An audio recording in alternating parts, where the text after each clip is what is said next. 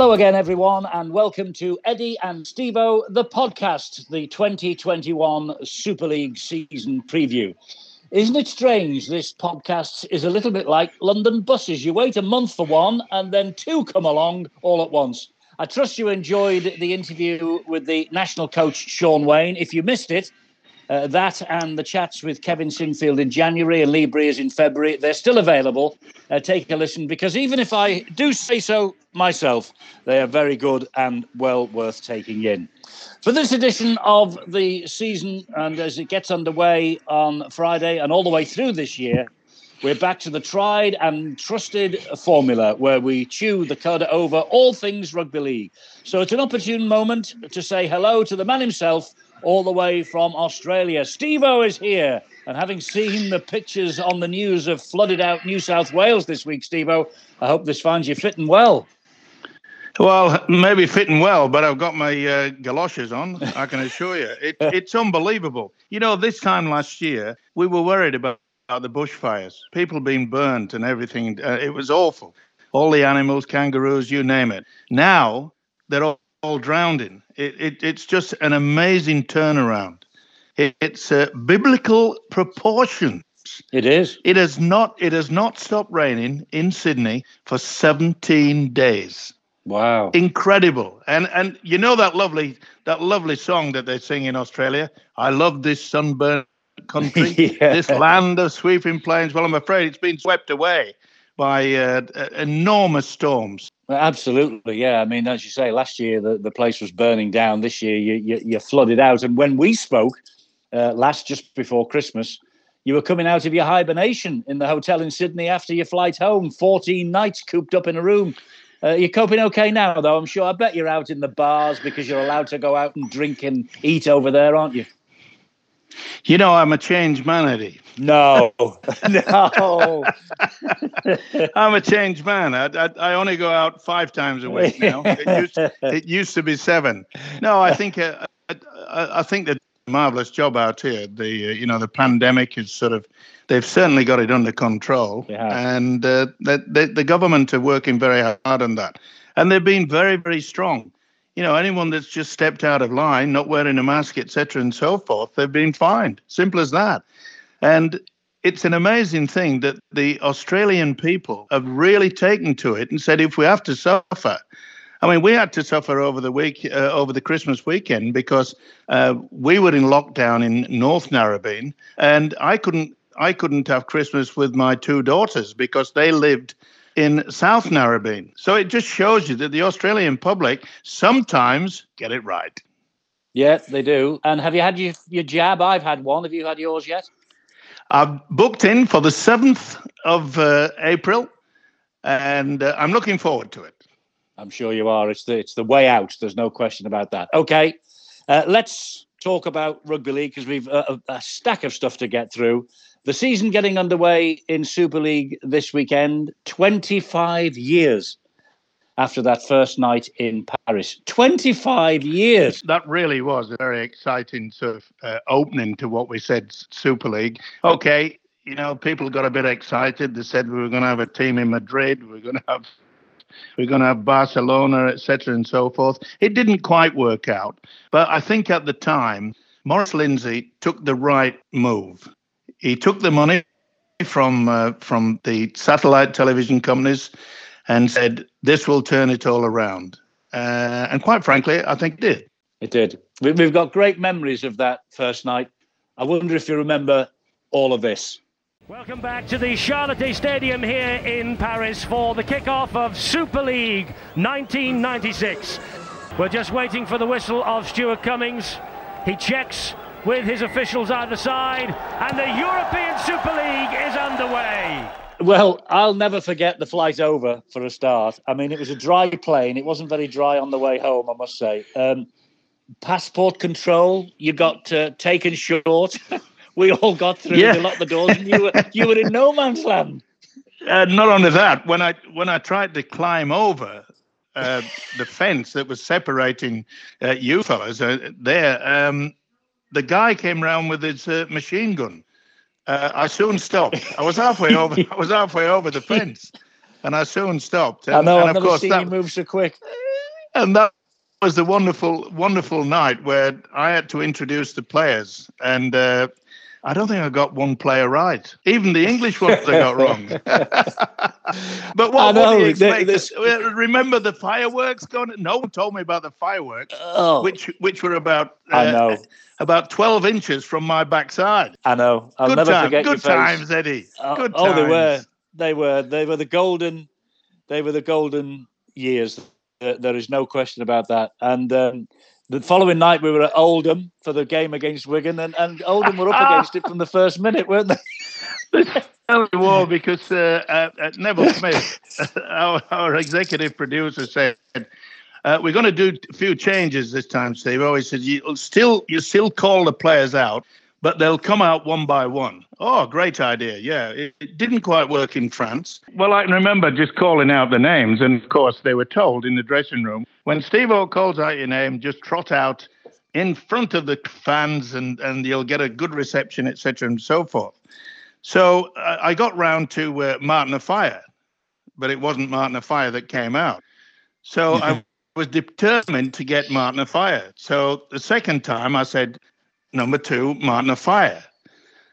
Uh, it wasn't Martin Offiah that came out. Well, for the third occasion, I thought, I'm not going to be beaten here. And sure enough, it wasn't Martin Offiah that came out. They'd done it on purpose.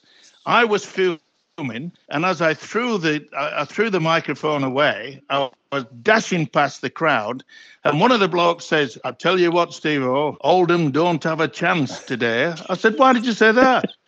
He said, "Because they're playing with three Martin Offiahs." fantastic memories, fantastic memories of the first night. We, we are on the cusp of a brand new season, but uh, after all that uh, fun and frivolity, I, I think we've got one sad note to remember before we go any further. The funeral is being held on Friday of Matt King, OBE, the former London Academy player. He pulled on a jersey just once. He attempted one tackle, and the consequences were that he broke his neck and was confined to a wheelchair for the rest of his life, which tragically ended just a, few weeks ago at the tender age of 33. Steve we met him many, many times. What a guy he was. a wonderful gentleman, and he had a smile that just you know lit up the room every time he came in. You would never know what he was going through, both mentally, physically, but yet he always had a smile for everybody. He did a lot for charity. I mean, it was just one amazing gentleman, and I certainly will miss him, and I'm sure a lot of other people will miss him. Absolutely. And on behalf of us both, uh, Matt King, rest in peace. There's also some more sad news uh, before we progress. And uh, your old pal Jeff Grayshon has sadly passed away this week. Yeah, it, it, it really did shock me. Um, I mean, he was 72 years of age. Uh, I always remember when he first signed on at Dewsbury for, as an amateur, and they signed him as a full back. He played as a full back, and, and here is a man that, that went on to well over what 760 performances, 760 matches. He played Wow. at the at the tender age of 45 years of age, and even actually played against his son Paul. But talk about a smile and a good laugh and a good giggle, and he was a great player. It's real sad that we've lost one of the greats of rugby league. Indeed. Indeed. Uh, Jeff Grayshon as well, rest in peace. Uh, look, uh, uh, we've received a tweet, incidentally, on our Twitter account at Eddie underscore Stevo uh, from Lee Middleton from Hull, who is Yep. from the fans group, the mighty black and whites, always Hull and proud. He's told us that on April the 2nd, a commemorative jersey is being issued to help fund the world's first Veterans Village for Hull for Heroes. Last year, the group uh, uh, sold a thousand shirts, ten pound each sale being donated to the NHS. Uh, they raised ten thousand pounds last year. The new shirts, uh, they look really good, by the way. They go on sale next week, April the second. Uh, check them out. Hashtag Kings of All Hull. Right, it is the big kickoff on Friday, as I say. All this week, Sky Sports have been running classic matches of the programs over the past 30 years. So we have featured heavily all week, Steve Good job you did the deal to get us the royalties. well done. Seriously, though, the experts all tipping again either Wigan or Saints. Leigh favourites for relegation. Absolutely everyone says they're going to be relegated. And when I asked Shaun Wane about possible dark horses to make an impact this week, he said Huddersfield Giants. And a lot of people are saying exactly the same. Is that the Ian Watson factor, do you think, after the coach left Salford for the pastures new during the winter? Well, you'd have to think so, wouldn't you? I mean, he has proven to be a very, very good coach indeed. Uh, not only that, on the rugby league terms, but uh, it is somewhat of a psychologist. He knows how to get the best out of a player, both on and off the field. And it's going to be an important passage in his, his career uh, Huddersfield, I think, have bought exceptionally well, and it, it would surprise me if they are not in the top four come the season end. Right. What about Leigh? Can they survive? No. I hate to be harsh, but remember when they were given the opportunity to come in, they weren't given the opportunity to have the same amount of money.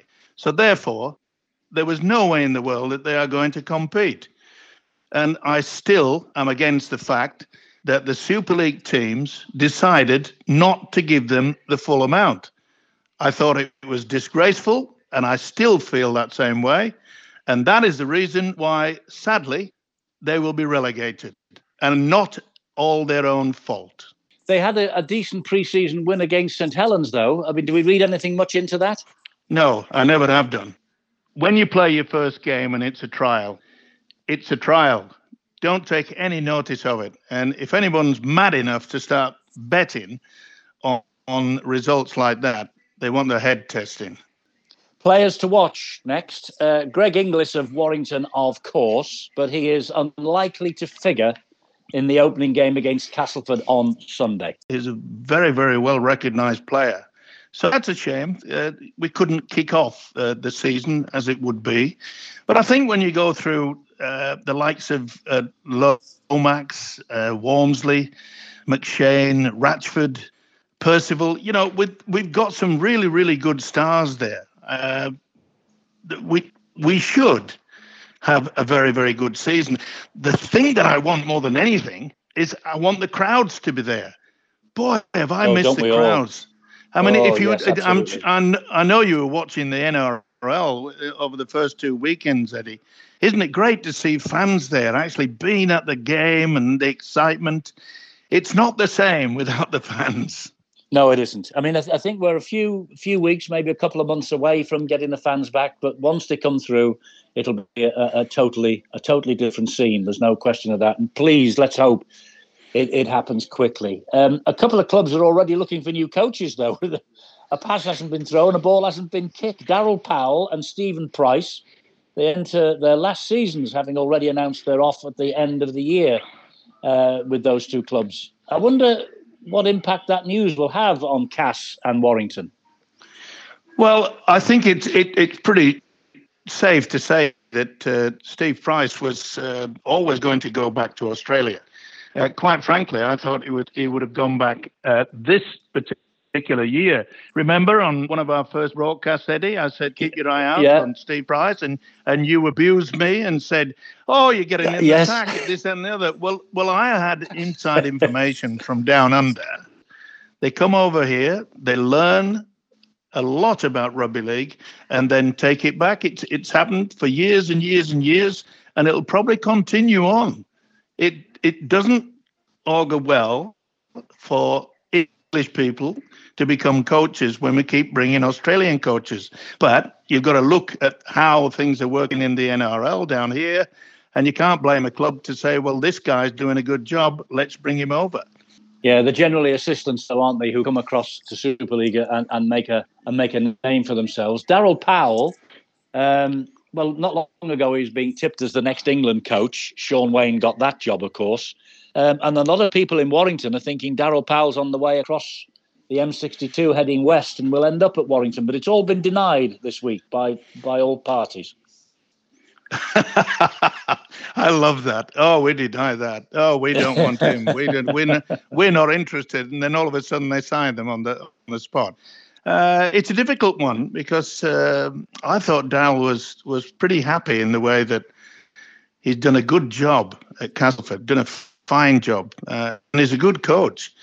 Uh, maybe a bit disappointed that perhaps he didn't get the England job. I know that he applied for it and he was keen to get it. And without being disrespectful, uh, he would have done a good job. And there's a few other yeah. sharks circling in the water as well, isn't there? Thinking of Brian McDermott and people like that. You know, some great coaches currently yeah. out of out of a job. Yeah, it'll so, be interesting. I, mean, I, wonder who's the first one to get the uh, the old um, the hook from the the, the chairman. Uh, why don't you just put all the numbers in a bag and just bring one out? Because you uh, you just never know. But maybe maybe Daryl Powell has been approached to become an assistant coach in the NRL. Now that wouldn't that would not surprise me whatsoever. Well, we watch this space. Um, with the pandemic in mind, the clubs have got to play a minimum of 18 games out of 25 this year to get a place in the top six in the playoffs. Uh, because clubs will be allowed to withdraw from fixtures if they get seven or more cases of COVID in the camp again this year, the placings will be decided on the percentage of wins again. It's it's slightly confusing, but you can see why they're taking this step early doors rather than changing things around mid-season like they did last year, can't you? Yeah, well, you, you kick off the season and everyone knows the rules and regulations and don't change it. That's the one thing that I'm against what they're doing out here in Australia, that they've changed a lot of the rules. But, you know, they've got to a point now where they're saying, well, if it doesn't work, we'll change it. Uh, changing things halfway through a season is very, very difficult, especially from the rules. The coaches don't like it, players don't like it. So you start and finish with the same rules and regulations. Or should I say, according to the official rugby league knowledge, the laws of the game. I know you're very you're very keen on that word law.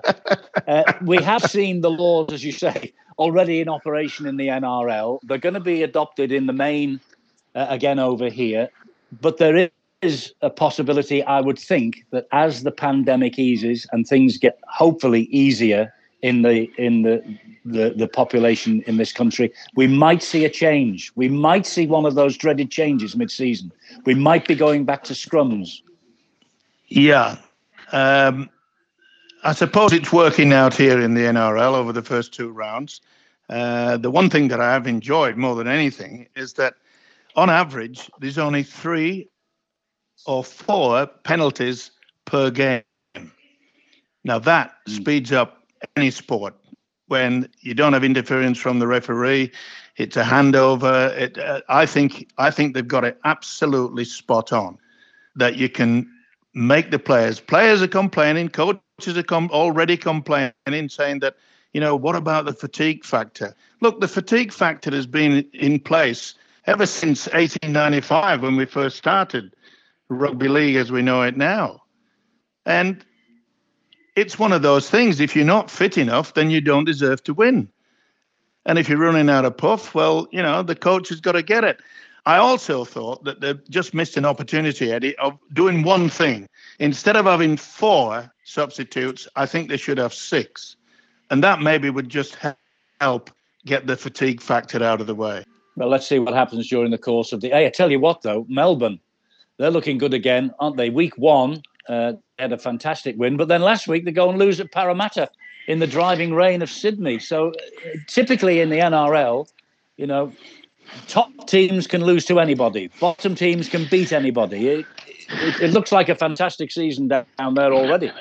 Yeah, and I think that's been brought about by the fact that we have had a deluge of water. You know, I mean, the, the weather has been horrific. It really has been bad.